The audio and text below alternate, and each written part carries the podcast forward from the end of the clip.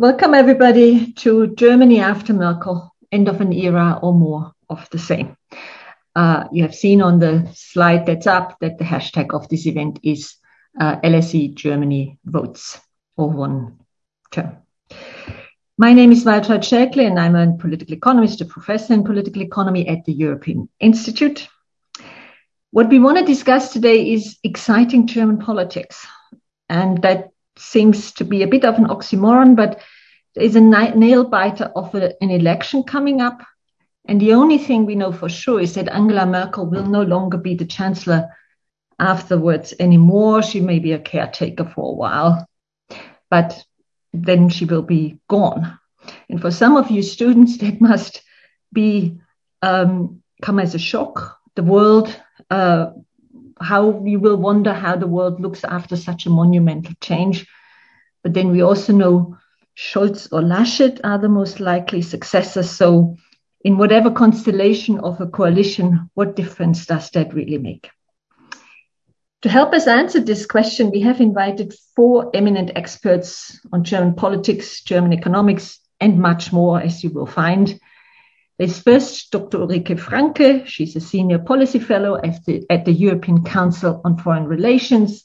She has a PhD in international relations from the University of Oxford.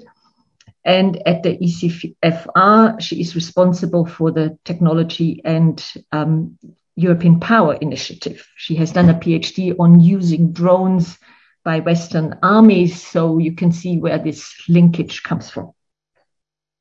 Then we have Dr. Christian Odendahl, an old friend of the European Institute and a regular on our panels.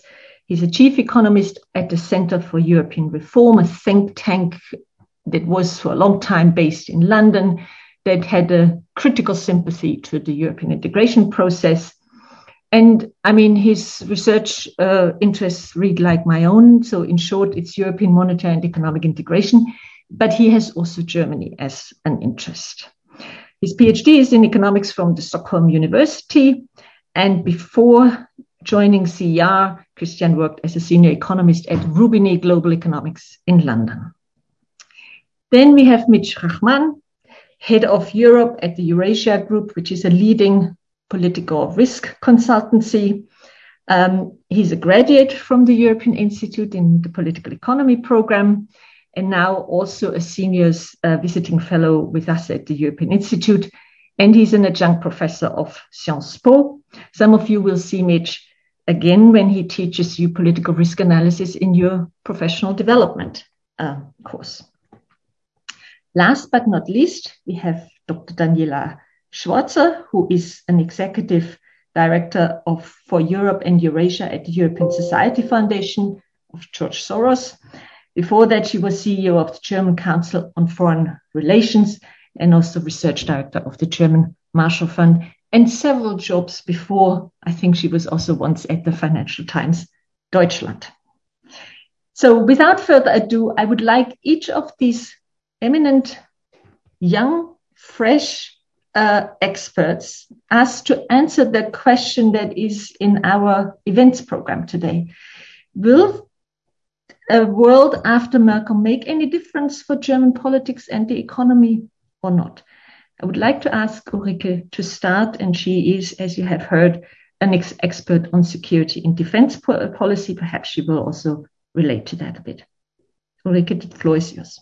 Right. Thank you very much uh, for this kind of introduction and a wonderful good evening to everyone. Yes, I thought I'll I'll quickly talk about foreign and defense policy um, of Germany, you know, end of an era or more of the same. And I have to admit, you know, if you ask me like this in this kind of binary way, is it going to be an end of an era or more of the same? On foreign and defensive policy, I'm going to go with more of the same. um, I think there's there's quite some continuity. This doesn't mean that there aren't some areas in which change may happen independently of who wins, and maybe more importantly, some change will depend on who who wins in uh, uh, on Sunday and which coalition will form. But so very briefly, I think the first point to really understand is that German foreign and defense policy has a long continuity, and this isn't just about 16 years of Merkel, but even before this, let's let's say the last three decades, there are certain things that kind of remain the same or are indeed priorities of most German policy makers and to some extent also the larger public. The first one would be the kind of the importance of the transatlantic alliance. This may go down a little bit at the moment, but is still there. Second, the importance of Europe and the EU, and I think this is very much, you know, something that that pretty much all European, sorry, all German policymakers, other than maybe the extreme left and the extreme right, uh, subscribe to, as well as the general public. Germany as a kind of unifying force within the EU and as a as a you know important player within the EU.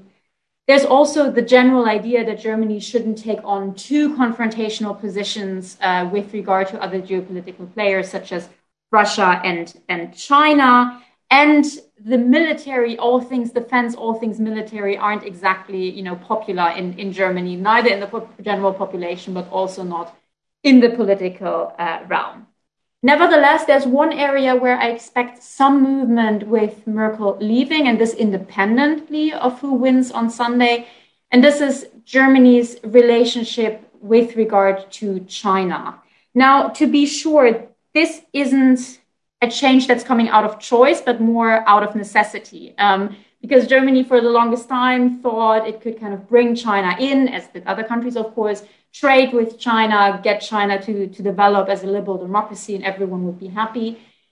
That doesn't seem to be the case, and especially the US is kind of pushing Germany and Europe to take on more of a position. So I think this, this will happen to some extent, and there has been some movement in the German, German political realm, including within the CDU and within the business community when it comes to positioning uh, Germany a bit more clearly with regard to China. But maybe more interestingly, there are some changes that will indeed depend on who wins on Sunday. And I'm sure you all know, you know, there are different coalitions that can form. It's all very unclear. So, so I'm going to generalize um, quite a bit here. But there are basically three topics in the realm of foreign and defense policy that I'm looking at in particular, and that I think will be tra- treated differently under a CDU led government versus an SPD led government. And I'm not going to talk about any other kind of coalition versions. We can discuss this in the Q&A, but broadly speaking, you know, either Christian Democrat led or SPD led. And these three issues that I think are worth kind of taking a look at is the NATO 2% commitment, you know, Germany spending 2% of its GDP on its own defense capabilities, Germany's role in NATO's nuclear sharing, um, and then third, a more or less uh, hawkish or muscular position with regard to yeah, China and possibly also um, Russia. And speaking, you know, very broadly, I would say that when it comes to the NATO 2% commitment and the idea that Germany should be spending more on its own defensive capabilities, under a CDU-led government, we are likely to try and do that. Um, now, of course, the CDU has been in power for the last 16 years, and we haven't reached the 2%, but there's a commitment to the NATO 2%. There is a commitment of spending more um, uh, for the Bundeswehr. CDU, CSU actually consider themselves the parties of the Bundeswehr. Um, obviously, it's rhetoric, but still important. And they would try to, to at, at least do this, and they see the military as some element of um, you know, foreign policy. An SPD-led government is less likely to go down that route. The SPD hasn't made this commitment as clearly, um, and there will be in a coalition with the Greens, which is pretty certain. Um, and the Greens basically reject the 2% goal and say the methodology is terrible and we need to kind of rework the whole thing. That's number one. Maybe more important is number two, nuclear sharing. Um, as you probably know, Germany is a member of NATO's nuclear sharing, uh, not just politically, but also militarily. So there are US nuclear weapons that are stationed on German soil, and that German aircraft should, in, in the, the situation of a crisis, carry um, uh, in, you know, German German aircraft should be carrying these U.S. nuclear weapons and use them. The thing is, these aircrafts are getting old, um, and the next government will need to make a decision on whether or not to replace these aircrafts and with what. Again, a CDU-led government is likely to just buy new aircraft and continue NATO's nuclear sharing and Germany's role within it. Don't rock the boat, despite the fact that militarily, you know, nuclear sharing isn't doesn't really work that well. But anyway, I think they will try this. It says in their in their party manifesto that uh, they support NATO's nuclear sharing. An SPD-led government, much less certain. because you know neither the SPD nor the Greens, um, especially not the Linke, who may be in the government with them, really support nuclear sharing and support nuclear weapons, and it would be really quite difficult for them to buy aircrafts for millions, if not billions, of, of euro to carry nuclear weapons. So under an SPD-led government, Germany may actually leave NATO's nuclear sharing, which would be a big deal. And to finish off, um, the question of you know the, Germany's positioning towards geopolitical actors, especially China, but a little bit also Russia. I think under a CDU-led government, despite the kind of general change I described overall, I think a CDU-led government will try to not take on too strong positioning towards these actors. Um, I mean, the Russia sanctions will be will be continued, but they will kind of try to find a middle way. Uh, again, not ro- rock the boat too much, uh, which would be different on an SPD-led government, uh, especially again if it includes the, the, the Greens, because they have they have emphasized uh, human rights issues much more and are likely to at least rhetorically take a stronger stance towards actors that, that violate human rights, such as China and Russia. The problem, of course, and this is my last sentence, is that the combination of what I said, you know, on the one hand, taking a more hawkish or stronger position towards geopolitical actors such as China and Russia, while at the same time not exactly um, feeding Germany's geopolitical power by investing in the military could be a bit of a tricky um, political standpoint. But I'll end here with this, you know, kind of broad overview. Thanks a lot, Ulrike, for your few provocative hypotheses. And I learned a lot from this. I didn't know about this nuclear sharing, I have to admit. So, um, Christian, can I ask you to tell us a bit of how you think the German economy within the European recovery will do and how that influences their stance on returning back to normal with, you know, fiscal rules and all that? Yes, absolutely. Happy to. Um, I just wanted to add to the to, to, to my CV that you read uh, out that I spent a year at LSE as a visiting PhD student and have only fond memories of that time. So very glad to be speaking at an LSE event again. Um, my focus will be on, on fiscal policy and the, and the EU recovery from the pandemic. And um, my verdict on sort of the, the question of whether we are about to witness a new era or more the same is sort of there is a chance for a new era, but it's not it's not certain. Um, so, I mean, Germany is known for its hawkish stance on on fiscal policy um, as a macro tool on inflation, on public debt. I think that's all well known, um, and I think we have the eurozone policy mix to prove it. Uh, but then Angela Merkel, during this pandemic, agreed to the EU Recovery Fund, a huge European fund based on common EU debt, with sizable transfers going south. Um, so that doesn't really fit. So what's what's going on, and what does it say about the next government? Um, so I think there are are six reasons for why the, the fiscal debate in, in Germany has changed. Uh, the first is sort of the empirical assessment of the last 10 years and sort of whether the policy mix that we decided to implement was the right one. I think there are increasing doubts. Um, and this is uh, this is more and more consensus um, that we didn't set the right priorities. Uh, we have declining interest rates that are now negative uh, for for most of Germany's yield curve, and um, fast declining public debt levels up to this pandemic in Germany, so that the, the fear of ever increasing debt um, is is not borne out by the facts. Um, we have a generational change among those who shaped that debate. So young people coming up with a different in, in media, in policymaking, in businesses, and so forth um, with a different experience, not the 1990s and sort of the sick man of Europe, uh, Germany, but Germany and Europe in the financial crisis. Um, we have sort of, I think the pandemic brought that home. Uh, that point, or finally brought that home point home, is that our infrastructure, uh, our digital digitalization, our schools, our public transport, our uh, public administration and so forth requires quite a bit of investment. Um, and I think this has sort of shifted the priorities also of the German public away from the obsession with debt towards more concern about sort of Germany's uh, infrastructure. Um, but I think there are two more reasons which are probably the, the most important, and that is the shift in the geopolitical setup. Um, during the euro crisis, you know, Barack Obama was president of the United States. Um, Brexit was far away. So and China was still a, as as as Ulrike said, uh, you know, or we could have this this this illusion that China was a cooperation partner and and uh, about to be become democratic. So it's a sort of this this whole geopolitical setup has changed and made sure made made people aware that Europe's economic strength is a political necessity, regardless of how you think about public debt. Um, and this is surely one of the main reasons I think why Angela Merkel agreed and not just agreed to the recovery fund. She was one of the driving forces of that recovery fund and put a lot of her own political capital into it. And the final, the sixth reason is climate change, uh, which during the euro crisis did play some role, but nowhere near the role that it plays today in the political agenda. And it is very high up on the, on the concerns of the German public. And so I think m- many more people are worried that we don't get climate change right than are worried about public debt. And so this is sort of a, a, bunch of reasons why the why the public debate has changed and that sort of opened up the political space also for Merkel to relatively safely agree on, on such a bold initiative like the European uh, Recovery Fund. Um, so what is the opening or what is the what is the potential new era um, after this election? Uh, we still have very tough fiscal rules in Germany and in Europe. Um, and they are enshrined in the constitution and the treaty, so it's not easy to circumvent them.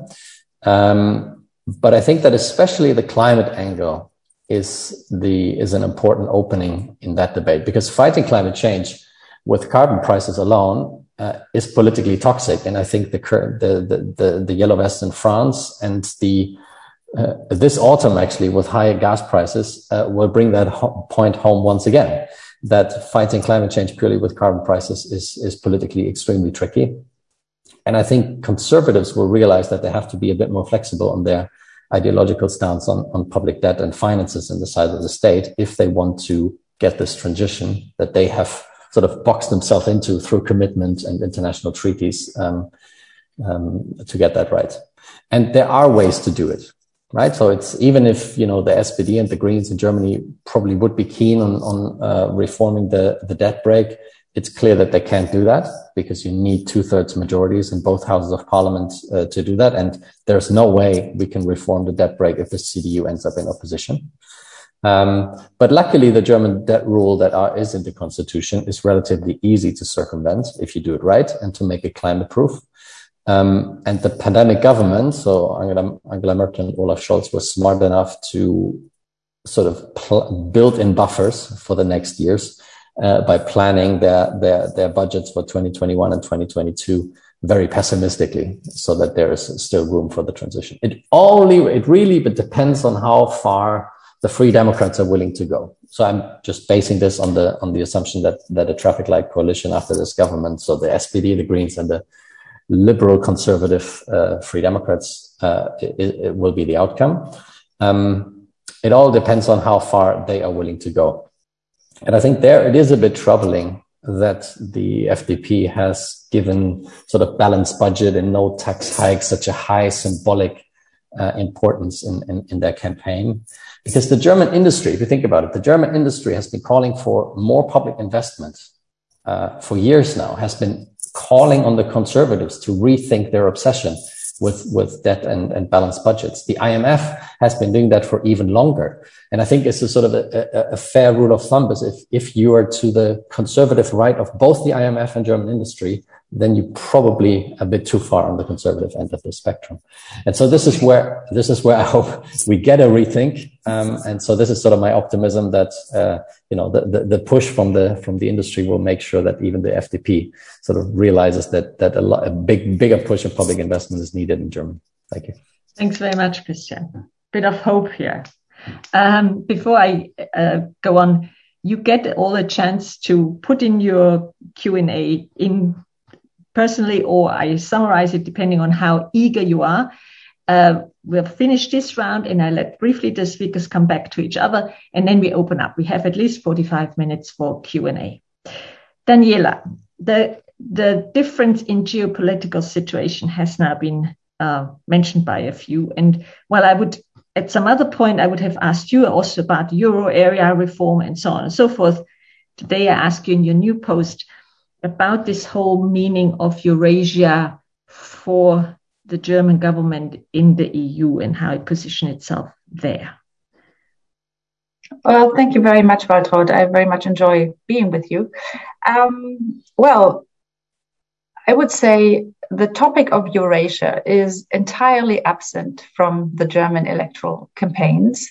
And the concept itself in Germany is not, not very often, you know, discussed.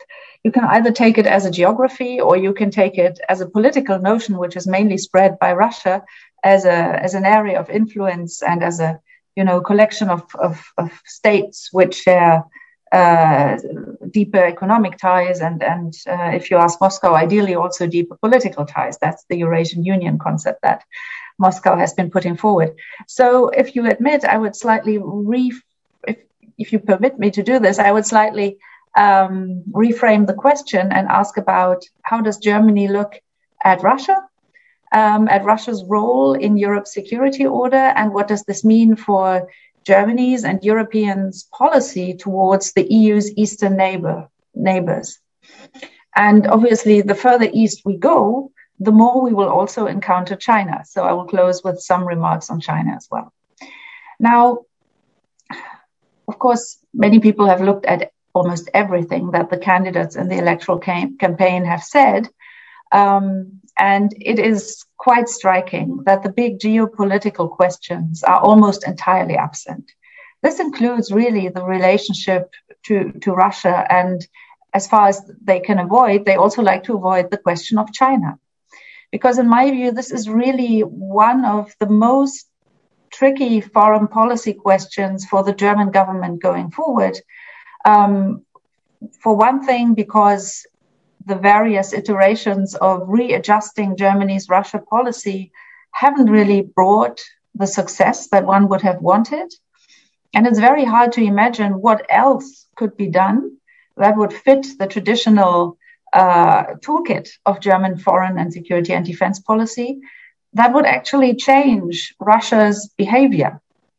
And there's little hope. So it's a very unattractive topic. But the truth of the matter is, of course, that we see that in our eastern neighborhood, at least two superpowers are expanding their influence. And that is Russia, if you take the case of, of Belarus, where the EU deliberately decided not to make this a geopolitical conflict um, and really kept out and just supported, you know, some, some governments supported uh, the dissidents, uh, you know, the opposition candidates and so on. But there was no offer that the EU would have made or that Germany would have supported towards Belarus to build an alternative to its proximity with Russia. So there is a lot of caution. And I do believe that part of the reason why the big questions of foreign policy are so absent from the German electoral campaign is that we are dealing, and it's Germany and Europe from a German perspective, always together and most closely, I think, uh, compared to other other countries that Germany and Europe, in many ways, are on the defensive side and basically see behavior in Russia or in China that they don't approve of. And their only way is to sanction this. But there's no, at the moment, no um, positive agenda that would actually promise a fundamental change of the situation uh, in the relationship with Russia.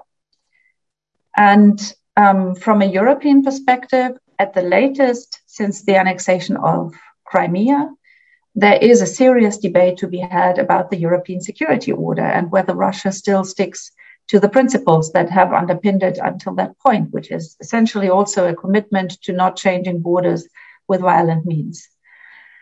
Now, um, the outgoing government, and in particular Chancellor Merkel, has taken an important role in the relationship with Russia for the Europeans.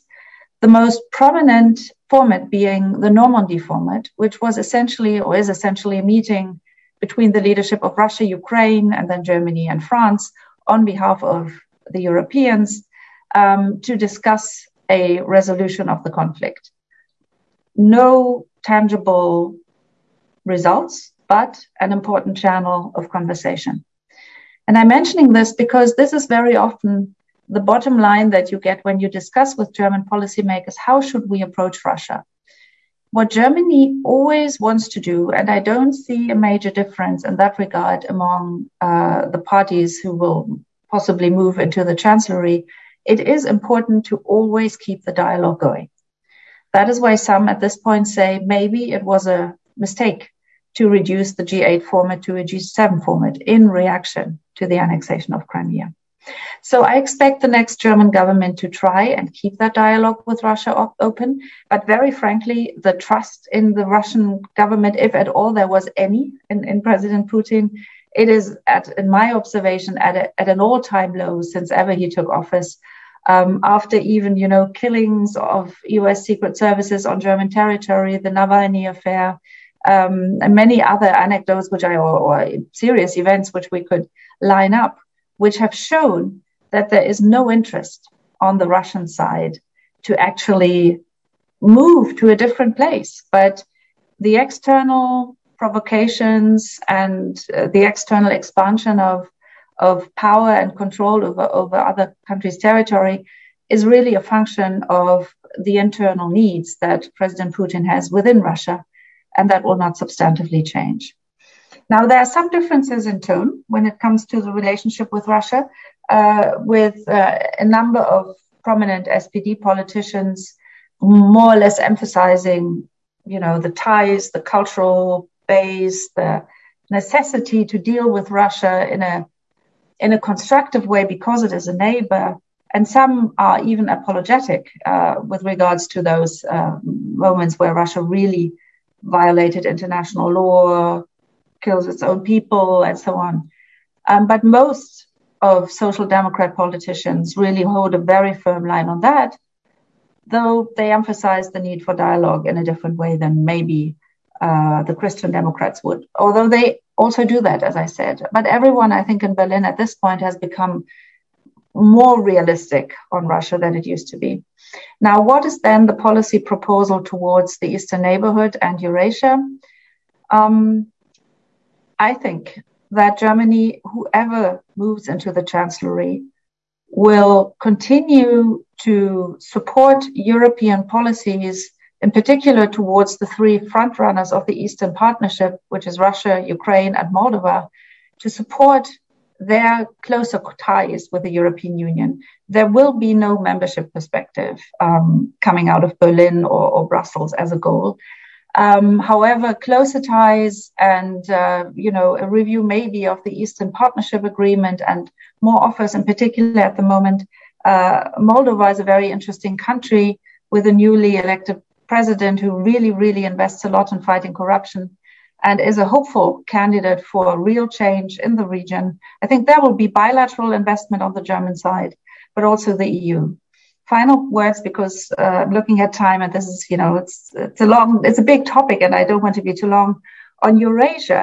I think the realization now, in the in the wider sense, going further east, um, I think the realization that is now present in the European Union is that we lost time and in a way created a vacuum because um, there was an interest to build closer ties with Western partners.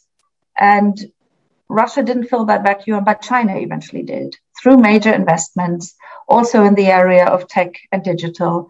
And so the concern of Europe is that this provides um, alleys of influence not only into our eastern neighborhood, but right into the European Union as part of the Belt and Road Initiative, and in particular its digital component. So, in a way, I think the new phase now, as the new German government comes in, will be a more critical perspective on what is happening in the region, seeing it under the headline of systemic conflict, which plays out very practically. For instance, when you think about standard setting and regulatory uh, standards, when you think about the way political systems, may be in a good or in a bad way, uh, underpinned by new technologies. And what we see is the increasing use of, author- of that authoritarians use technology to underpin their power. Um, and China exports very proactively and precisely into that region. So I think the, the perspective on the region has really changed from being one um, where Europe competes with Russian influence to one where we compete with both while China being the far more strategic and, in my view, the far more consequential for Europe as it looks at its wider neighborhood. Thank you very much. That will be a big change then, and how Germany will react to this. Thank you, Daniela. Mitch, finally, after all these German perspectives from people who have often lived abroad, uh, or most of the time, as, it seems to be from some CVs, but still they're Germans and look, so to speak, from inside out.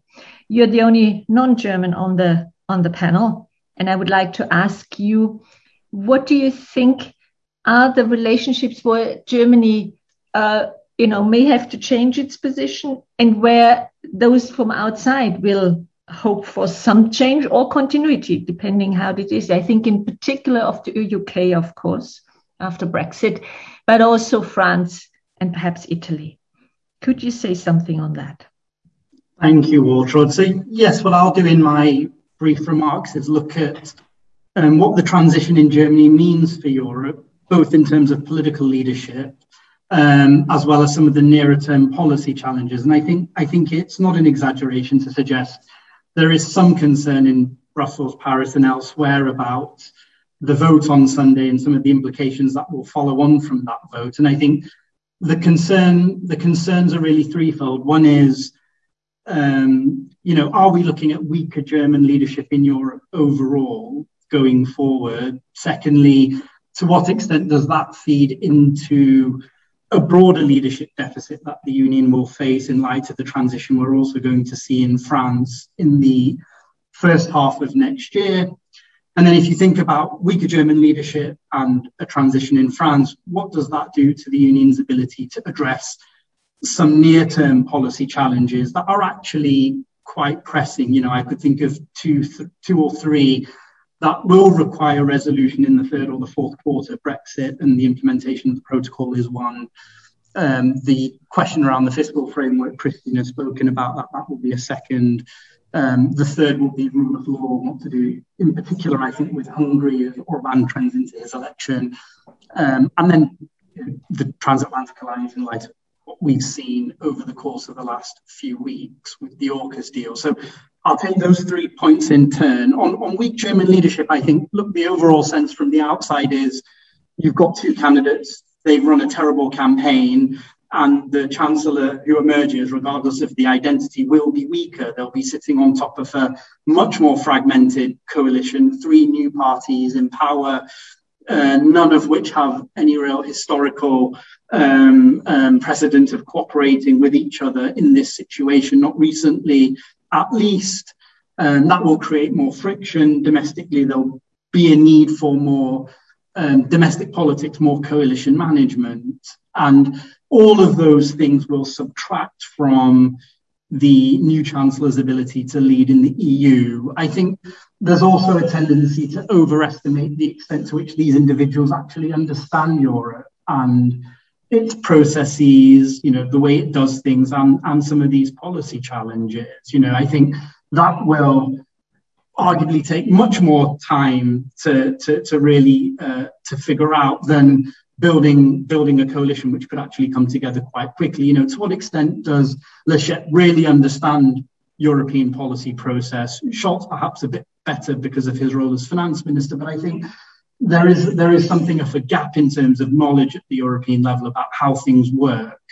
And I think that all will subtract from the role, the leadership role Germany and the new chancellor will likely, will likely be able to play in the short term. Now, that arguably will be exacerbated by, and this is my second point, the overall deficit of leadership in Europe as Macron uh, transitions with his own election in the first half of next year. Now, you know, I think, you know, our, our sense is Macron will win the election. We have quite high conviction there, but he is vulnerable. That's something all incumbents, I think, are facing, um, which is which is a function of COVID and how uncertain the coronavirus pandemic is and how that will play out over the course of the remainder of this year. So Macron is vulnerable, not not because he'll lose to Le Pen, but because there may be a credible centre-right challenger that knocks him out of the first round and prevents him getting into the runoff. So this means I think from the end of this year, really, all through the presidency that France will chair of the council in the first half of next year, Macron will be very much focused on his domestic political context. And the two round uh, race takes place quite early. It's 10th and 24th of April, but I think people often forget there are legislative elections that happen in June. And so you don't really get the French system moving into a position of coherence until late summer.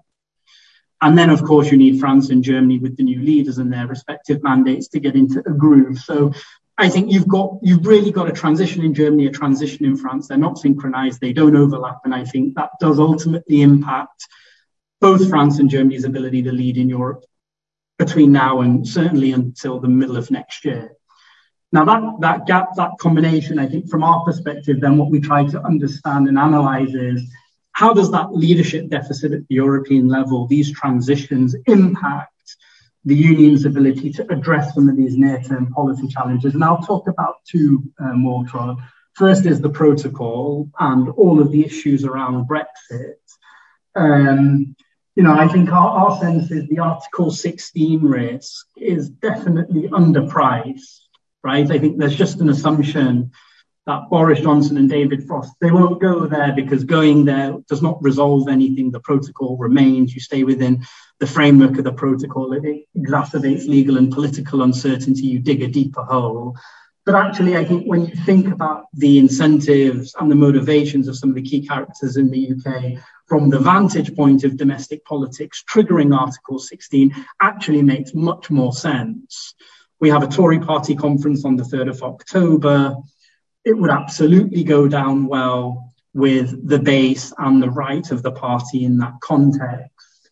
Um, it would absolutely put Keir Starmer in a very difficult situation because his room for maneuver on Europe here in the UK is very, very limited. And so anything that forces him to articulate a slightly softer, more pro EU approach is immediately used opportunistically by the Tories to really prevent Starmer being able to make inroads into the red wall, this, this coalition of voters he needs to win back in order to be competitive in 2023.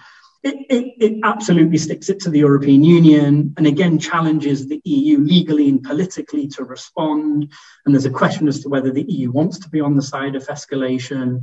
And so, short term, tactically and substantively, it absolutely serves the government's interest. Now, no matter who I talk to in Berlin, you get this very lazy response, which is almost, you know, of course, we'll just delegate to the European Commission and they will lead the process. And there's no real thinking about the consequences of an Article 16 move by the UK government. You know, ultimately that could result in a trade war. There's no automaticity there, but the implications of triggering Article 16 in the process that then um, uh, creates and catalyzes could ultimately result in trade retaliation. And to not really be thinking in a very meaningful or serious way about those issues at all, I find quite remarkable um, and, and, quite interesting and, and, perhaps quite telling. So that's one issue.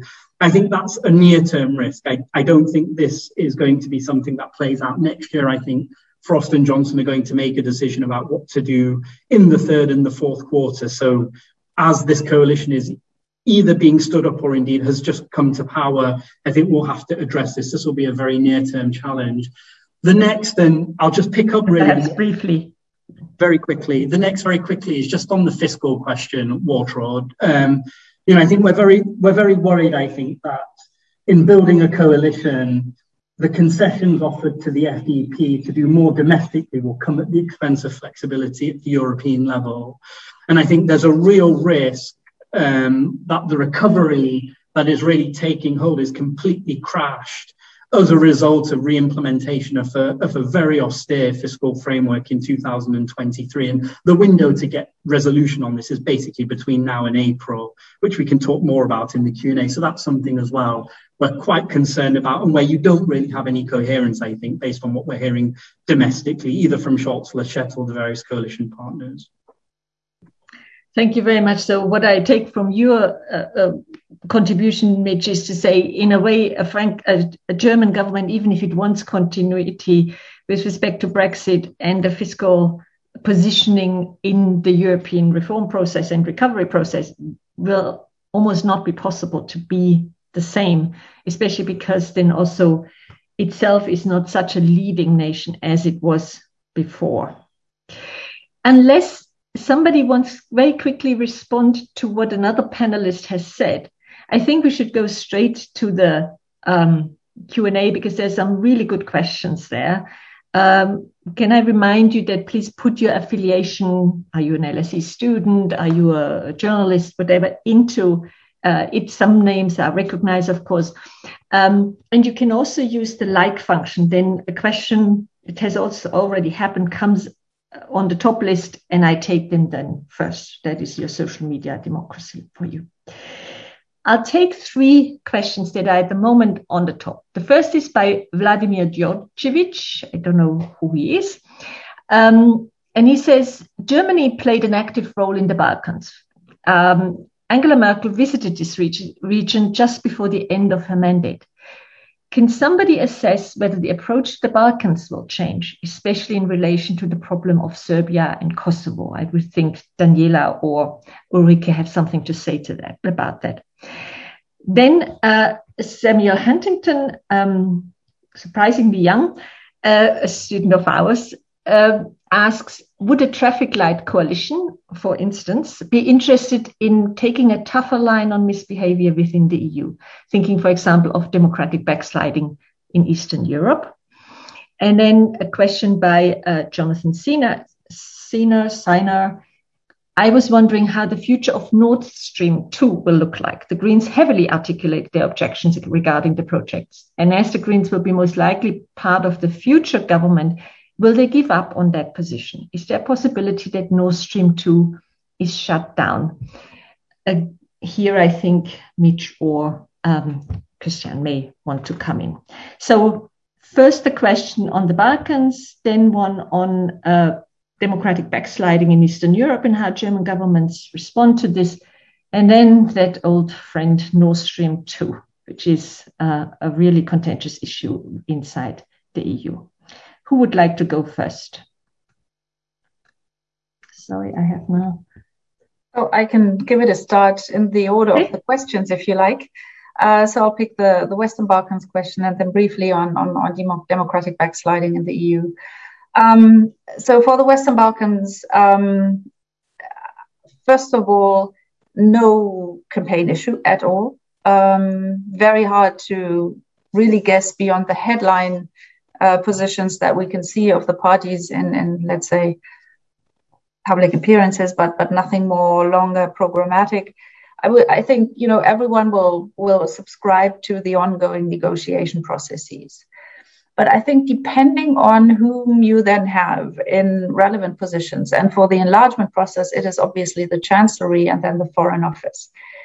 If we saw uh, a green handwriting on that policy, I suppose because the Greens have a, I would say, sharper analytical view on how external influence plays in the EU, but also in its neighborhood, and and obviously the uh, um, potential, uh, well, the enlargement countries, um, I think maybe they will try and hold politically because the negotiations are in the EU's hands, but there's always also a bilateral relationship.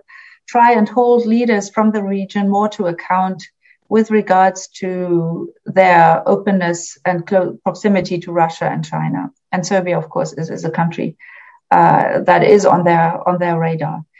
Um, then on uh, the Berlin process, maybe, which I think is is an important or was an important or is an important forum uh, for dialogue with the Western Balkan countries. There is a concern, um, and I really do hope uh, the new German government doesn't go that way. That this process could actually be handed over from the Berlin government, which which in a way hosted uh, the Berlin process continuously uh, with partners, of course, that this could go to Brussels and the European Commission. I think that would be a mistake. It was really a Merkel project. So I would hope that any next chancellor would hold on to that dialogue forum because if you give it to the Commission, then the stake that the member states, the EU member states have in the dialogue with the Western Balkans and the commitment that Germany would show uh, would be less visible and may even be less important. Um, and so I think it is very important to have this parallel track uh, to the official EU negotiations led by um, led by the European Commission. On Serbia and Kosovo, um, you know, there was. I, I, don't think that any of the current uh, candidates for for either foreign ministry or the chancellery, uh, you know, in any way would try and push for the land swap idea, um, which you know has been seen as a risky endeavor uh, when the idea came up from the German perspective. Um, so I wouldn't expect a real policy change here. Let me briefly comment on uh, backsliding democracy and whether the, the result of the German elections matters. I think it would. Um, so the you know one story that can be told about what does the EU do about it. You know, you, you can direct all eyes on Brussels and you say the processes sit there, the Article 7 procedures and the review of, of rule, and, rule of law, which is now a regular uh, report once a year, and then the Commission takes a position, and the uh, and and the Council deals with it.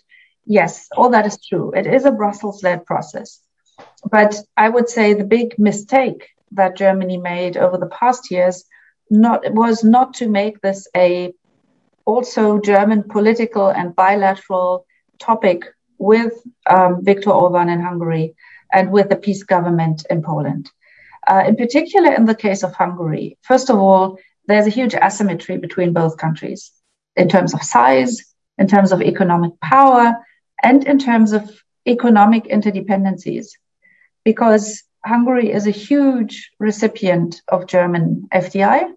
Uh, so you could say there's a mutual dependence, yes, but I think had Germany very early on, when Viktor Orban started to implement the reforms, and this has been now more than a decade essentially, since 2010, if Germany had been more vocal, more explicit, more critical, and maybe even sanctioning or threatening not, not official EU sanctions, but sanctions coming out of the German attitude towards uh, Hungary, maybe discouragement towards um, German companies that they were risking to work in an environment which doesn't fully respect rule of law principles. This would have been important signals. And uh, it didn't happen. Um, the theory uh, seems to have been that. Let's just look forward, Daniela. So yeah, now you think a German government will yeah. have to become more hardline on this? Yes, I think indeed. I think a German, new German government, frankly, no matter who is chancellor, can take a fresh start at it if the Greens come in strongly into the government, there will be a difference in tone. Um, and if there's an SPD chancellor, I would also think that the change of tone may be more important, but I would expect also a new CDU chancellor to be more explicit on those norms, not least to back up their own commissioner, also a CDU politician, Ursula von der Leyen. Okay. Ulrike, do you want to say anything? There are quite a few questions for you, especially in the Q&A. So yeah, I'll keep this super short because I just have literally just one kind of small uh, nugget of information on the enlargement question, just because I find it interesting. So, of all the parties, when you read all the party manifestos, which I had the pleasure of doing, um, something that really struck me, and that is how pro EU enlargement the Greens are. Because the Greens basically not only are in favor of the enlargement towards the Western Balkan, which of course are already candidates, Turkey as well, but also they keep the door open for the EU associated countries in the Eastern Partnership. So Ukraine, Moldova, um, and, and Georgia. And, and that struck me as, as quite interesting. Now, of course, you know, it's one party and it's just Germany as in one country within the EU 27, but just something that I wanted to add on the enlargement question. Mm-hmm.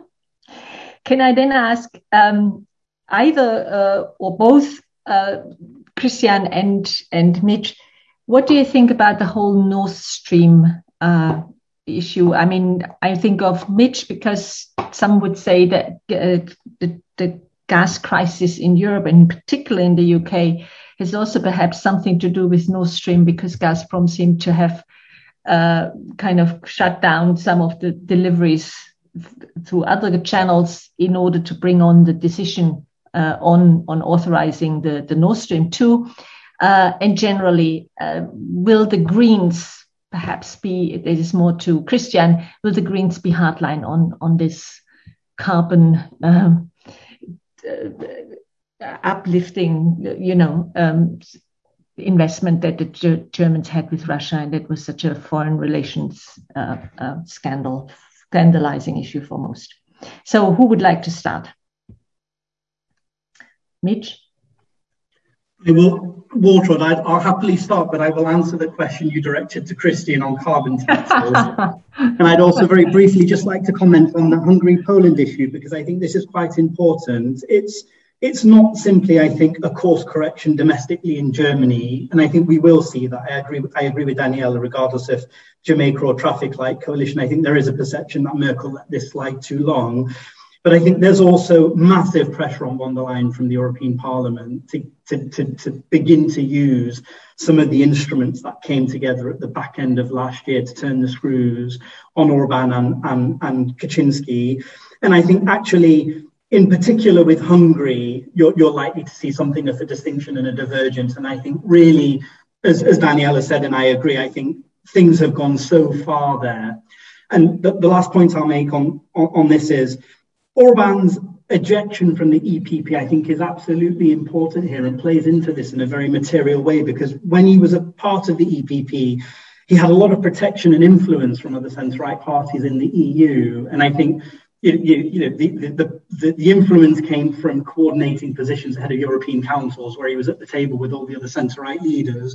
And the protection came from the fact nobody wanted to spotlight all the things Orban was doing because he was part of the same political family. Well, now he's on the outside. You see a, a kind of Brexit tendency to, to signal how different Orban is and how he's not like us. I think with that loss of protection and influence, Orban's also gone a bit more crazy domestically. He's got an election next year, and I think that will exacerbate and reinforce some of the hardening we're seeing in Berlin and Brussels to point to Budapest and make an example of them. So we're quite I, I, think we see quite a, a high likelihood of short-term escalation between the two there. Just very, very quickly on carbon taxes, um, if I understood your question correctly, because this is something we're doing quite a lot of work on. There's a big question. I'll defer to I don't think I, I, asked about carbon taxes. It was okay. about the Nord Stream 2 issue and whether that will be stopped because the Greens, for example, will be very hardline on this. Shall we pass that on to Christian? Please do, yeah we come perhaps back to carbon taxes. Christian. Yeah, absolutely. I just want to uh, quickly add one point on the on on, on the Hungary and Poland issue. Um, I, am not an expert on the rule of law, obviously, um, but I when the recovery fund was published and the numbers flowing east, I was very surprised that the numbers are that high. That the sort of the formula were designed in a way that the east receives so much, and um, this is now a once in a lifetime opportunity to to to have proper economic leverage vis-a-vis these countries. Um, mm. and sort of the, the, the, the, fines that we can impose on the rule of law in terms of economics um, are are minuscule compared to the recovery fund money that is held back by this. Um, so I think it would be such a waste of this recovery fund money if we if we didn't toughen up on on, on this issue that's just the economist perspective on, on something I actually don't know that much about. Um, on, on Nord Stream 2, I mean, this is, um, I, I, think that ship has sailed um, because the Greens would need to put an enormous amount of political bargaining chips uh, to, to, to sort of torpedo this project. Uh, so I don't think there's there's a prospect that the Greens would do it. They are definitely unhappy with the completion or almost completion of that of that pipeline and the gas crisis that is unfolding also in Europe um, and, and will, will be a, an issue over the entire uh, autumn and winter, um, I think plays into the hands of the critics and sort of mm. make this Nord Stream 2 also a domestic embarrassment, which so far it wasn't really. Um, it was a geopolitical issue and, and sort of people realized that everybody is against it. Uh, but it's, it, it, wasn't, it was never, I felt a politically toxic issue in part because Merkel was backing it. Um, and so I don't, I, am I'm, I'm afraid that that ship has sailed. Um, Ulrike seems to agree with you strongly. So let me take a few more questions because there's so much to um, to take on. Fabian Musevl, a colleague of mine uh, at the European Institute, says, "Do you see in a way that Lindner plays in the hands of a green red, a red green red coalition?"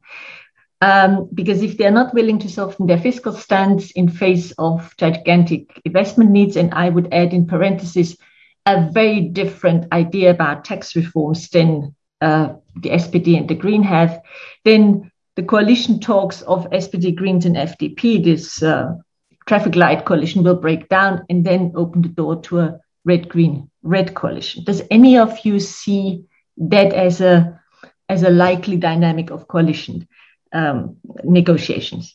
Then Alexander Karapiperis he asks, do you anticipate that there could be a shift in German foreign policy from its very transactional based relationship with Turkey with respect to, for example, money for refugees, um, to a more value based approach, um, like the arms export embargo, or can these things go parallel? I would also then like Jakub Rogowiecki, who asks Ulrike specifically, given that the Greens will likely be necessary in government formation, with Annalena Baerbock being an outspoken critic of political actions taken by Russia and China, would you say that there could be some shift from overly pragmatic policy that Germany is known for towards one that confronts these powers?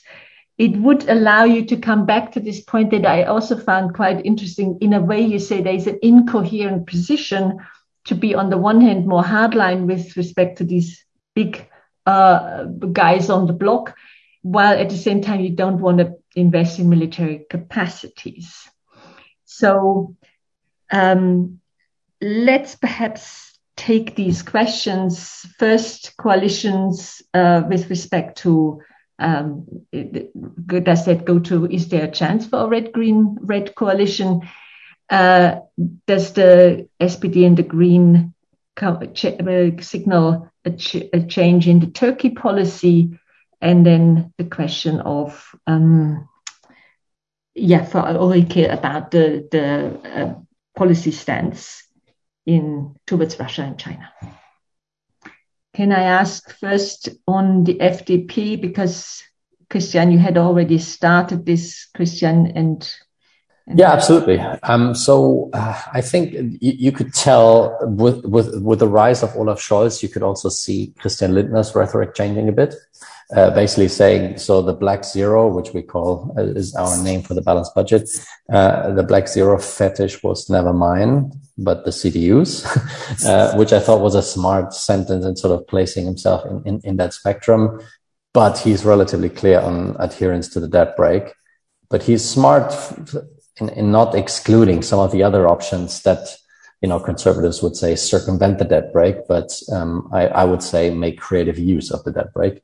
And so I think I think there is willingness by the FDP. That my my my my sense is is not entirely clear from the party platform of how far they are willing to go. I mean, the FDP's party platform on fiscal matters was almost unserious in a way, right? They are they were they were proposing tax cuts and were saying that they want to maintain the debt brake at the same time, where even I would say sort of centrist slash conservative leading economic research institutes were saying, uh, sorry, that math, even with the most generous assumptions, uh, is never going to work.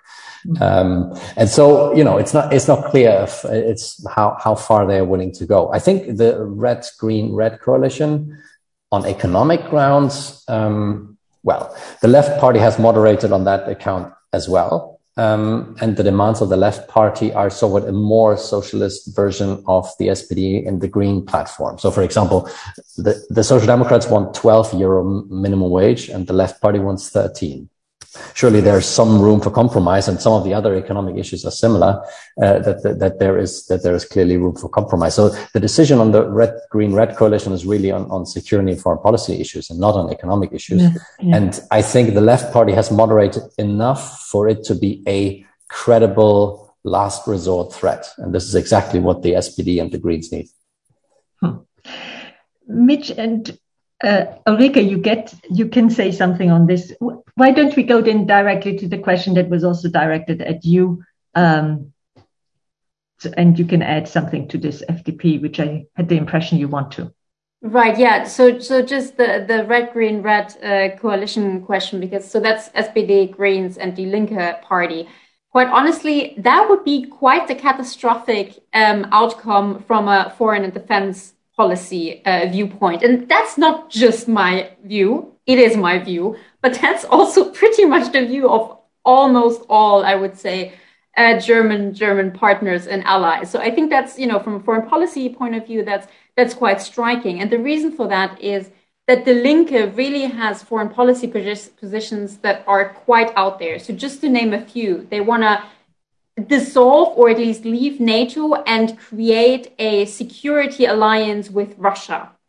They are against all German military operations abroad, inclu- including those, for example, in the, the Baltics to support the NATO um, uh, partners in the Baltics. Interestingly enough, though, I mean, first of all, I think this coalition. would almost agree with Biden on this these days, no? Say again? They would, Gysi and Biden are very close these days on this. Well, um, what's interesting though is, I mean, this this coalition is quite unlikely to begin with, though not impossible, which is interesting in and of itself. But you know, if this coalition happens, I'm going to spend the next four years reminding the Linke that in their party program they quite literally have the sentence saying, "We will not be part of any government that spends more on the military, sends any kind of soldiers abroad, and you know generally does what German foreign policy does." So, quite quite quite interesting and quite striking. Um, on the the questions um, that were directed to me, I have to admit I love the assumptions because both of these questions, one was speaking about a transactional policy towards Russia, uh, towards Turkey, Turkey, and the other was speaking about an overly pragmatic German relationship with Russia.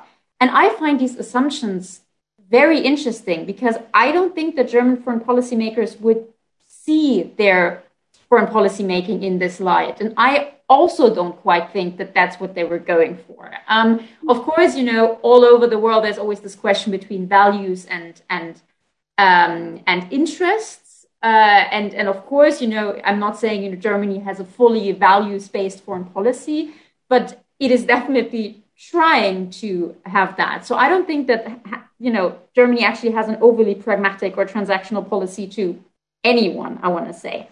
Would this change with the Greens in government? In theory, yes. It is true that the Greens, I mean, not only do they emphasize human rights more um, and values, they actually want Germany to adopt a feminist foreign policy. Um, so that's quite new in, in the German political realm. And, and so they definitely put kind of different foci uh, in, in the German foreign policy. Um, that being said, we will, in all likelihood, see a three party coalition. And there's always the question of like who gets the relevant ministries, namely the Foreign Office and the Defense Office. And so I think these two elements will mean that any position, whether it's the Greens or the FDP's or anyone's positions, will end up being watered down. So even if we get a government with the Greens in it, even if it is, you know, SPD led with the Greens, I don't think we're going to see a huge shift from a maybe slightly more pragmatic to a more values based or feminist foreign policy, um, as, as has been implied here. Maybe a little bit, but it, I, I think it's going to get watered down in the end. Can I ask? I think Turkey is an important uh, case that we haven't discussed so far. Um, could I ask both Mitch and Daniela perhaps say something on whether you think the Merkel um, tightrope walk with respect to Turkey is not feasible, arguably, for a long time anymore now with uh, perhaps Afghan humanitarian migration. Um, what changes do you expect, or what does the world expect from Germany to change there? Mitch, do you want to start? I'll say very few very few words on Turkey, Waltraud, and then I'll defer to Daniela to talk about the difference in policy from various coalition options vis-a-vis Turkey. Look, I think structurally the problem is Erdogan is here and he's not going anywhere. If you look today, the central bank was forced to cut the interest rate by 100 basis points, which came as a complete surprise and I think inflation is close to 19.5, 20%. You know, he's always two steps away from a full on balance of payments crisis. And this is in the context of him running into an election um, in 2023. And I just think structurally, the, econ- the economy and the interaction of what's happening with the economy always drives a lot of foreign policy adventurism for Erdogan when it's convenient for him to do so, when he needs to distract the attention of his voters. So Perhaps there will be a softer position from Germany in light of the need to cooperate over refugees from Afghanistan, but structurally, Erdogan and the economy are going to remain a big problem, and I think that's going to drive a lot of the problem and a lot of the friction we've seen historically. Thank you. Daniela, is there anything you would like to say about Turkey and the approach to it? Well, yes, I, I think with a with a real dose of realism. so there are constraints, let's put it that way, on, on any German government's Turkey policy, and that is the Turkish population in Germany or those of Turkish origin in Germany, um, of whom more than within Turkey uh, are supporters of Erdogan. Mm. And so uh, this is something you know where where the the external relationship um, with Turkey at a moment in time where there are more and more reports to what extent Turkey also intervenes in the German electoral campaign, really. Um, it, it, I think it is, on the one hand, of course, one wants to push back and wants to be critical, but on the other hand, you know that German citizens of Turkish origin plus Turkish citizens living in Germany um, are critical of a policy that t- takes a harder line on Erdogan. That's one thing. Second thing is um, alternatives to the migration deals that have been struck. Frankly, very hard to think of to do away with them entirely. What I would think a government which would have a strong green uh, participation, uh, you know, what, what they would do, they would probably be more alert to the question of uh, human rights violations within Turkey, not only vis-a-vis refugees, but also, uh, you know, within Turkey, uh, the suppression of free media and so on. So there, I would think there would be a more critical tone. But on the question, is it conceivable that the next German government does away with a migration deal, uh, which, by the way, is not a German Turkish deal, of course, but it's a really European deal, um, at a time where we actually move towards a phase where there will be an argument to strike more and with other governments uh, because of the um, the situation in Afghanistan. Um, yeah, my realism tells me I don't think there will be a substantial substantive change. Um, at the moment, Turkey, with whom the EU officially, you know, never ended the negotiations, although they are de facto stalled for a long time, um, I, I, don't think any government would push right now for new dynamics in this simply because the situation in Turkey does not lend itself to this. Um, it hasn't become better over the past month and years. It has become, obviously, with regards to European norms, it has become worse. And so, yeah, I think there's this, you know, double-edged sword. To some extent, we need deals and um, good treatment of migrants in the country. So it's it's not just any deal that the next German government will look into. And then there is, of course, um, yeah, the yeah a, a, list of conflictual issues with regards to human rights and and civil liberties and so on. Now I have from my uh, friend and colleague Matthias Matthijs, a professor at SAIS um, in um, in Washington, uh, a very good question of course. Um, if the polls are correct, then there have been remarkable st- uh, the Greens, uh, the SPD, and the FDP will gain votes compared to, t- compared to 2017, while the center right CDU CSU will lose a substantial share of voters, and the extreme right AFD and the extreme left Die Linke also lose. Does anyone have a good explanation for why Germany is defying the continent wide trend that favors right wing populism? Then I have a question from uh, uh, Economics and Politics sixth form student who says, I have heard lots of talks around an EU defense army, something that Macron himself appears to be championing. How feasible is such a thing? If possible, would it be seen as a threat to Russia and cause more tension as well as this, uh, as the USA seems to be displeased by such a concept? Um, what part would Germany play in EU defense, especially since they usually take the lead over much of Europe? just not in military. And finally, a question from Pia Günther. She says, I'm wondering what Germany's future will look like in terms of being able to compete economically if we would go totally green, implement strategies of degrowth. Considering these factors, for example, China, then the actor on the height of its growth and power, still catching up.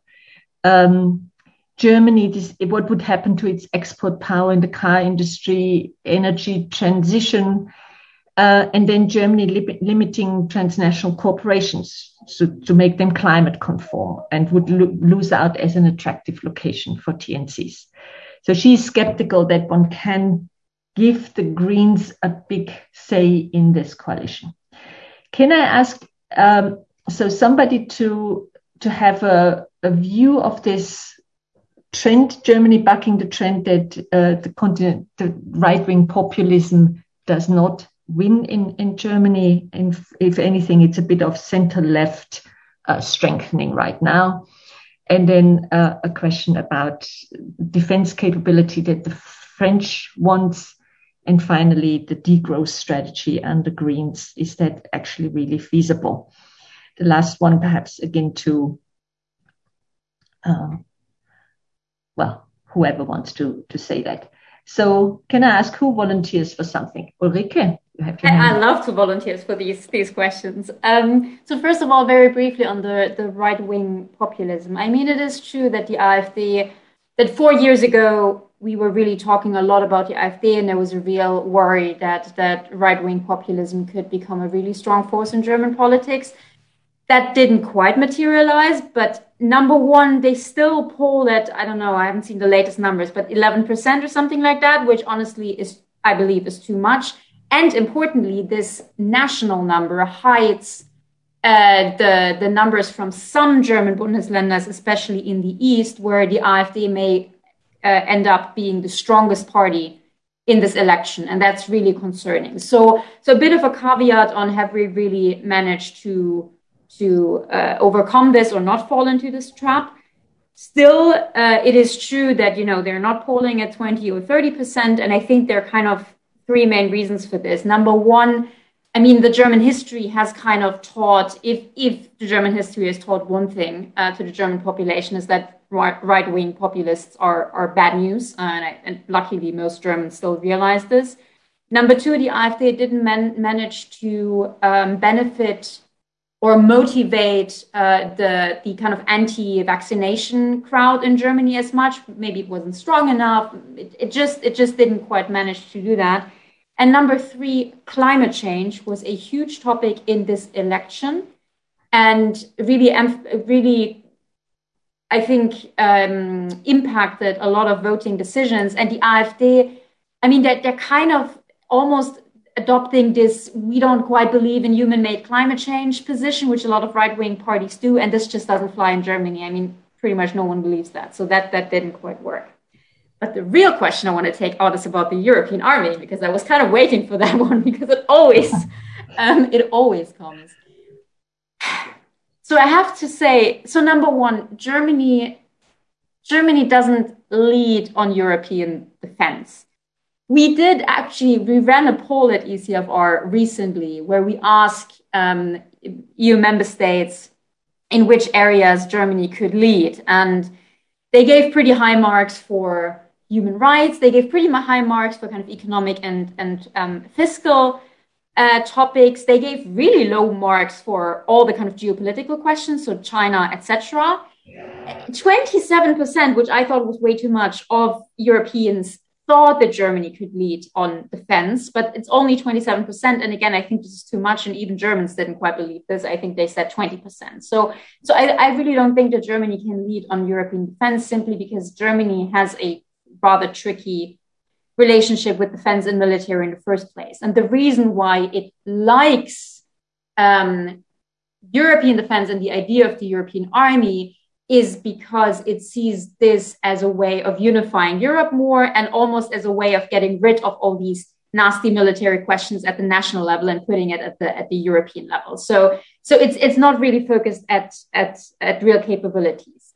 I must admit it is really quite striking that I think the four the four center parties, if you want to call it like this, or the four um, leading parties, so CDU, SPD, FDP, and Greens, they all have the European army in their party manifesto which I find rather frustrating.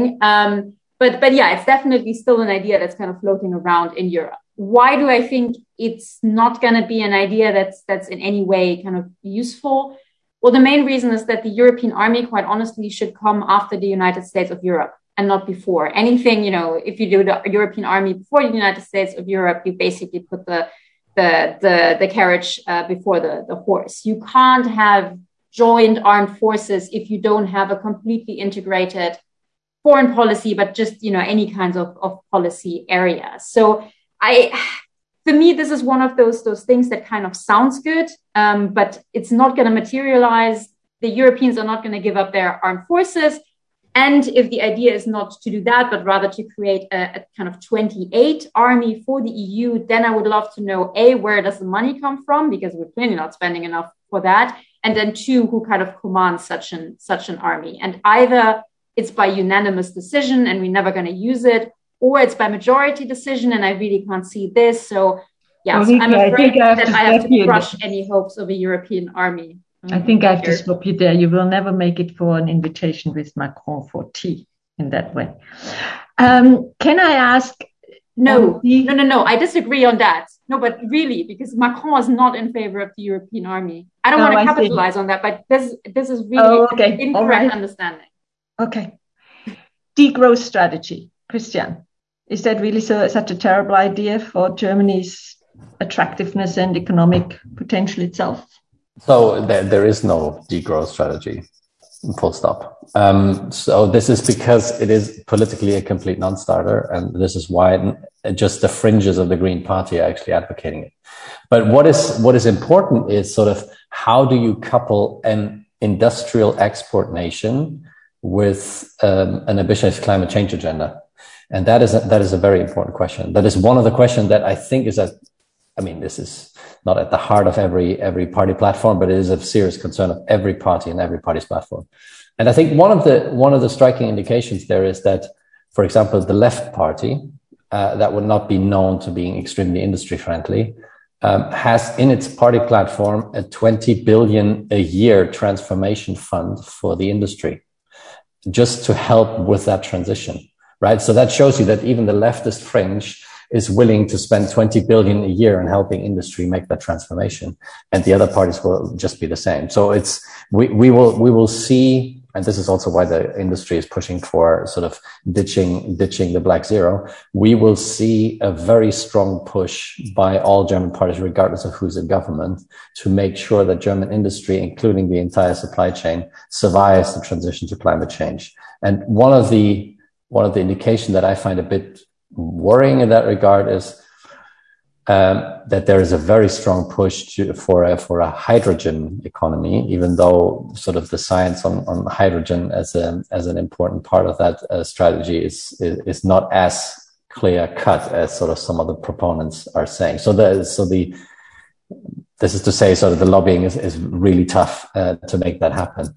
Um, whether you know, whether Germany will be a leader on this and to make it even more or more problematic for, for, for the German uh, economic model than for others, I'm not sure. I mean, most of the climate agenda is done at the European level and the climate targets are set at the European level. Uh, I think one of the crucial questions will be, can we agree with the United States on either a carbon border adjustment mechanism or some form of a climate club? And this is where um, I think the conservative parties are a bit more skeptical and the progressive parties are a bit more forceful in, in trying to push that. Uh, that will be sort of what, what I will be watching when it comes to this question of whether the German model, the export model can thrive in a sort of climate ambitious uh, uh, political environment. Mitch, can I bring you in there because you earlier wanted to talk about the carbon tax? I mean, one way, uh, instead of doing even I take the point of Christian that probably there is not such a strong growth strategy as Pia may have thought. But if you want to go green, you can always say, let's Europeanize it. Then at least we don't have a competitive disadvantage relative to our major trade partners. Where are we with the carbon, a carbon tax? And do you think the new government will be a force for that? And to Daniela, I would like, later like to come back with this question by Matthias Matthijs about why does Germany buck the trend? So, Walter, this is actually one area where I think the difference between Laschet and Scholz could actually be quite important and quite substantive. And, and the reason is there's a big, I think, philosophical difference between uh, Paris and Berlin about how to implement the carbon tax, not necessarily on on the design or the details of the design, there are some differences there, and um, the legislation will go through trialogue now, I think, through most of next year. But in terms of how you use the tax, is it is it purely a nuclear deterrent that you you you you can have in your back pocket as leverage to get other big emitters to the table and begin to match EU climate ambition, or do you actually implement the thing? And if you do implement it, do you do that unilaterally or as part of a collective? And I think Christian's point, I think the, the, the, view, I think, within the German system has been we've got to do this multilaterally. And of course, in the Elysee, I think around Macron and, and, and the French, I think, are much more willing to go unilateral and, and do this unilaterally. And I think, you know, one, one very important and deterministic signpost will be COP and um, the commitments we see from some of the big emitters in that context, and then try to see how that then maps onto the internal debate within Europe. I think Laschet, and you know, especially if you have a Merz anywhere near an economy or finance ministry, will definitely try to dilute any idea of unilateral implementation. I think this is perhaps something Scholz and the Greens in a, in a traffic light context may lean into a bit more. But COP will be very important, I think, for the EU debate that follows. Daniela, can I ask you, do you have a good explanation for why Germany, if anything, there is now a strengthening a little bit of the left of center party groupings? Well, I think you know the question was was I think um, Matthias put it more particularly on the AfD, and I think the performance of the party now they have spent four years in our parliament as the largest opposition party, which means they have held important posts, which by definition goes to the largest opposition party, such as chair of the budgetary committee um, and other things. And their performance in those jobs, plus their way of using um, parliamentary procedures to actually um, to slow down parliamentary processes, to extend meetings, to you know have sessions run into Friday afternoons because they are actually hindering progress. Um, that is something not only playing out in the German federal parliament, but it also plays out in, in regional parliaments and, and elsewhere where they sit. This obstruction of the system. Uh, this is something that that really um, is is not seen positively. Um, it's it's their way of of showing their dissent, obviously, uh, with the system. But this is nothing that um, gets any support. Then comes the COVID nineteen crisis and uh, and the climate crisis, Ulrike has mentioned both. I think that is really important that you have people who seriously um, argue uh, on primetime TV that neither exists and nothing needs to be done, and and you know spreading all kinds of conspiracy theory. Third element: the awareness of um, external interference in domestic politics, campaigns, broader public has grown, um, and one vector of influence is the AfD. Um, so um, you know there is there is a very you know close and even articulated proximity with Russia. Um, meetings have come you know known to the public where AfD leaders met with. Uh, with Bannon, so really the advisor of Trump, uh, who, who, who also advised other uh, far right populists around Europe in their work. And all of this has really created a very bad image of the party, which is under surveillance now um, by uh, the the um, uh, the intelligence services in Germany. So it still has a voter potential of about 11 to 12 percent. Um, there were fears that this could go higher, up to 15, but I think really their behavior in the crisis may have solidified their followership. So those who wish to follow conspiracy theories, who wish to buy into that narrative. They will more firmly feel this is my political home.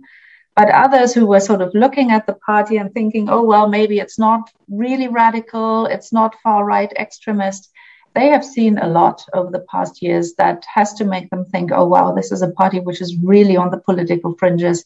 And where some people, even in the party leadership group, uh, do adopt extremist positions. I take a few other questions. There are some that seems to overlap a bit, but one is about leadership that earlier, and in particular, Mitch has problematized that a lot. And Stefan Collignon says something that I actually also have heard in recent interviews with top officials in, in Brussels. Christian, you said Merkel pushed the recovery fund. What, what was that they're not really Scholz in the finance ministry, which would say a lot about what we could expect if he became chancellor. So Stefan Collignon, a former colleague of ours and a visiting fellow at the European Institute. Then Martin Fischer, a political economy student of last year. Um, he asks, what will be the impact of the German election on economic and financial integration within the EU? For instance, what will be the outcome of the election uh, with respect to the European deposit insurance, for which a legislative, pro- legislative proposal is planned by the end of this year? Will the CDU CSU led government oppose this?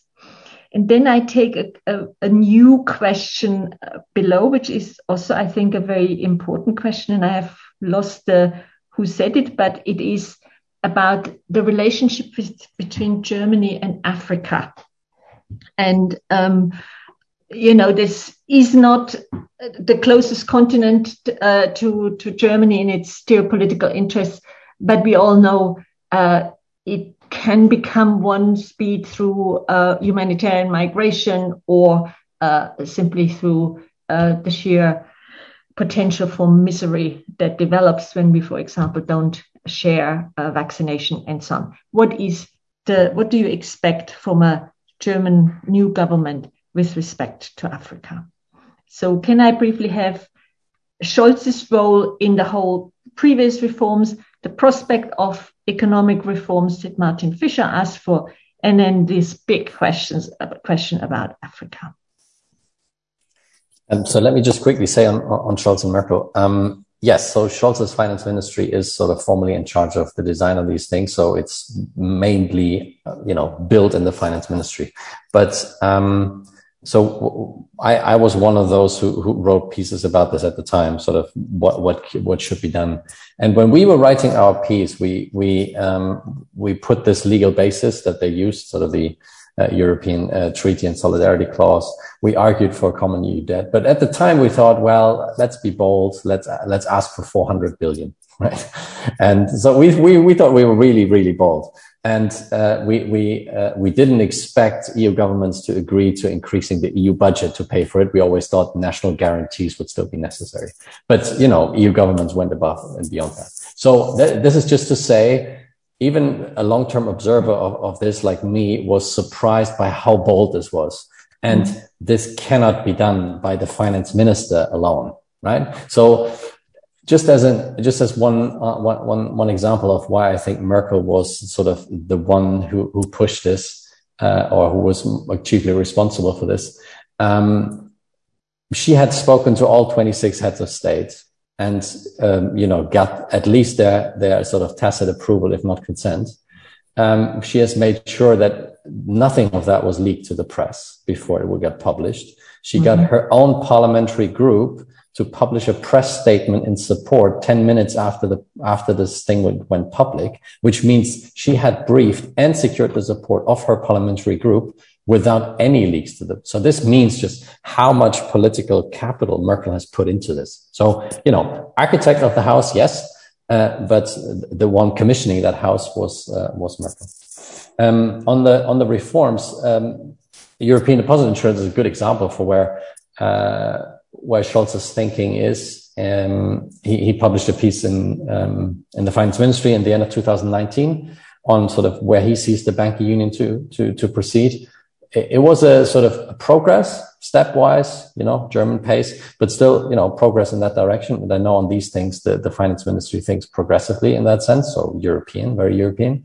Uh, so I would expect a Scholz chancellor to be taking interest in these dossiers because he was interested in in bringing this forward. But um, the, the, the opposition, of course, is fierce, and governing against the CDU opposition uh, is, is, a tough job. So I, I, wouldn't expect him to sort of be extremely bold on these issues because you have sort of German local banks, savings banks, all against you. So it's a sort of you know stepwise process, um, but but but nothing nothing revolutionary in that sense. Mitch, do I see you itching saying something on that question? Just very quickly, Walter, and I think, you know, we can navel gaze about deposit insurance and banking union, but it's not really the issue. You know, the, the, the big question is, will, will, will Mario Draghi's performance in Italy build enough confidence in Northern Europe to have a conversation about making the recovery fund permanent? And if that's unlikely, and I think it's unlikely given all the signals we're getting from Germany, will what Mario Draghi does in Italy and Macron in France create space for a meaningful conversation over reform of the fiscal framework? Because that's 2023. And the negotiation for that really begins in earnest when the Commission kicks off the general review of the SGP, you know, at some point in the next few weeks. And that's a question that needs to be resolved in the first quarter.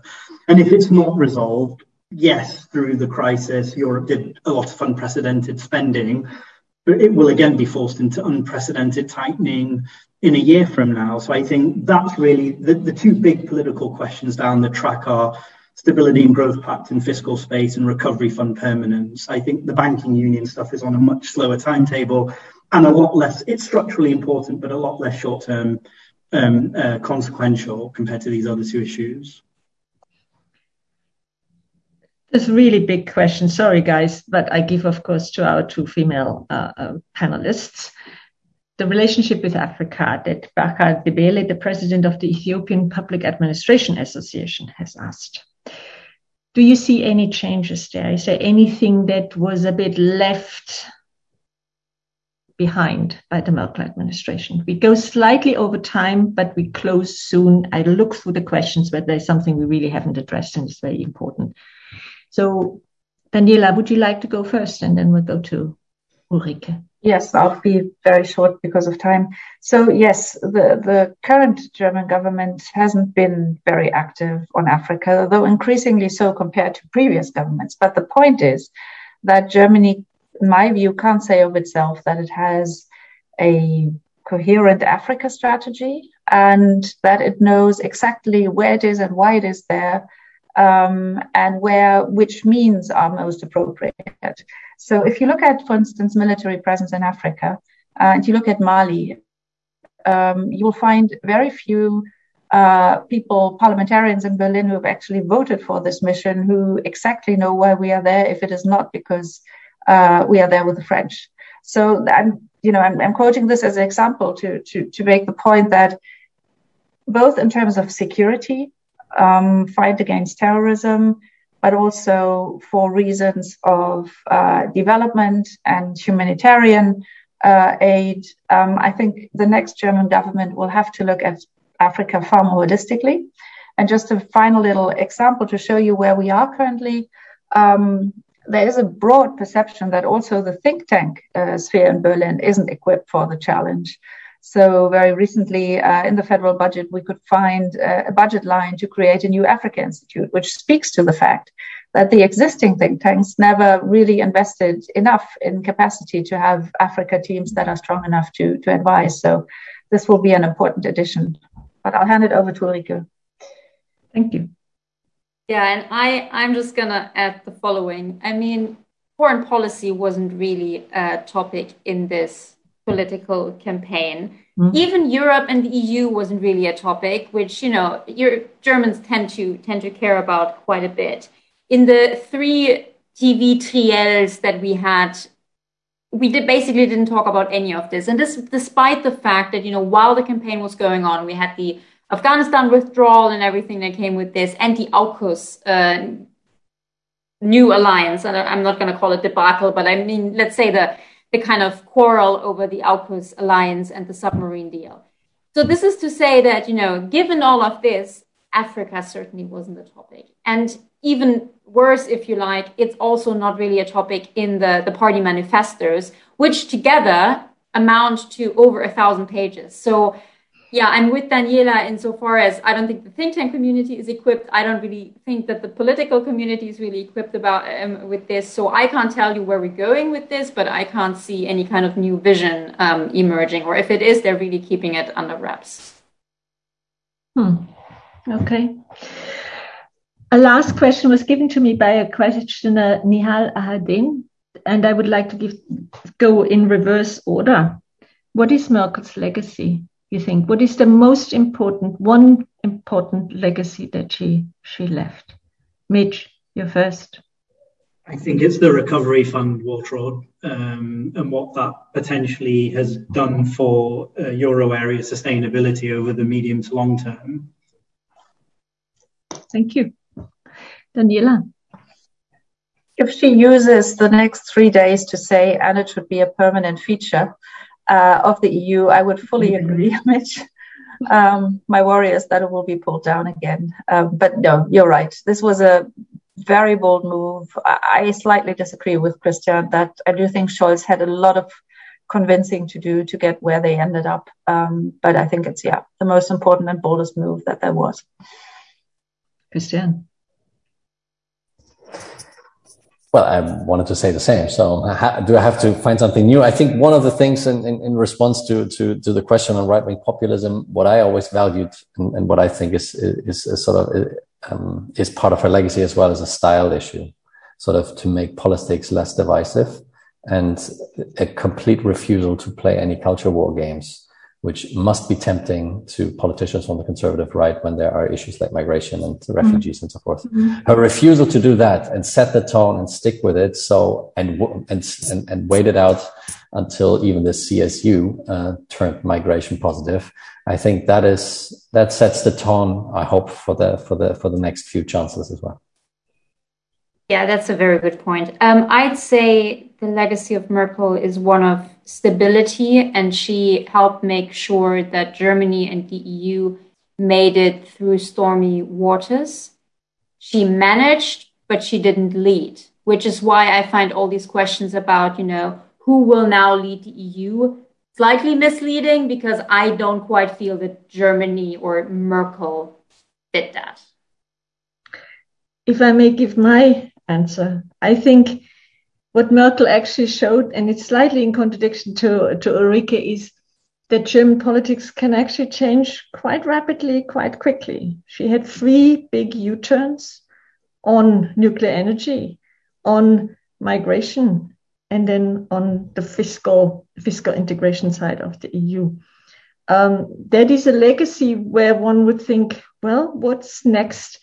What can Germany change uh, quickly and then reset some parameters of, of, of the debate.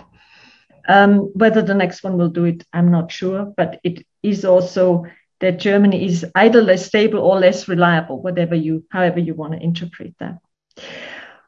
Without further ado, thank you all very much for uh, an excellent discussion, wonderful questions that made it so much easier for me because I didn't have all these good questions. Thank you very much.